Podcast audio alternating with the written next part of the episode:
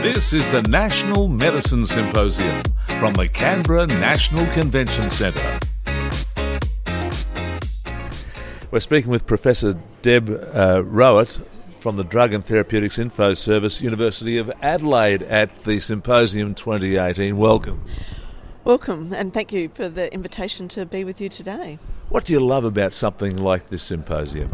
It's a fantastic symposium. It's the I think it's the preeminent quality use of medicines symposium in Australia and perhaps even internationally because Australia has really led the way with quality use of medicines. And, and also it's a wonderful opportunity to catch up with friends, colleagues that I've met over a long journey. For me this is 20 years working with NPS and my t- um, and I've been to every NMS in the last 10 years. So, what changes in that 20 years, if we can sort of give us a thumbnail, in, in your particular area, have you seen?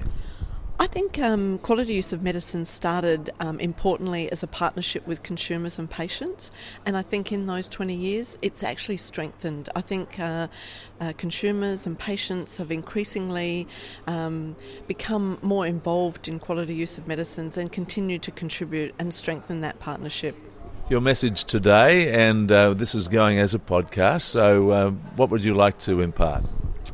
I think um, it is making sure that we keep the patient at the centre of what we do, and as health professionals, not bring them things after we've developed them so that they can review them, but rather have them involved from the very start, co design things with us, inform our thinking. I think that's what's so important going forward and listening, really importantly, listening to what the consumers and patients are telling us.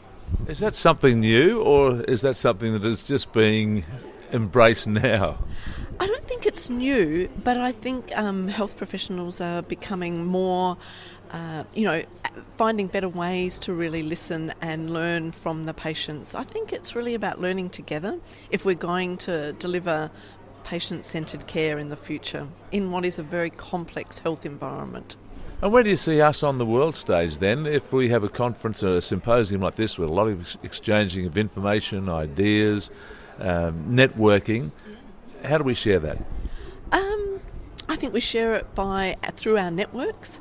We have, for example, three colleagues here from Norway. Um, hopefully, they'll be taking that back to um, their European um, and um, colleagues. But also, I think um, through communication, I think through one to one, through social media, through things like this podcast hopefully will reach out to a broader audience internationally. I think the world is much smaller than it was 20 years ago, and I mean that because we're much more connected in so many ways. A magic wand for you, if there was one thing you could change.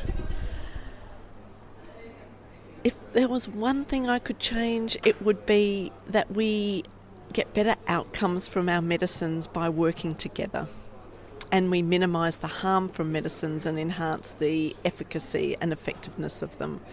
Because we are very fortunate in this country to have good access to medicines and equity, it's now getting the most out of them. So, my magic wand would be to really help people get the best from the medicines that we make available. Well, hopefully, from a, a forum like this, that magic wand can be waved. I hope so. Thank you very much for this opportunity to speak with you today. Thank you very much, Professor.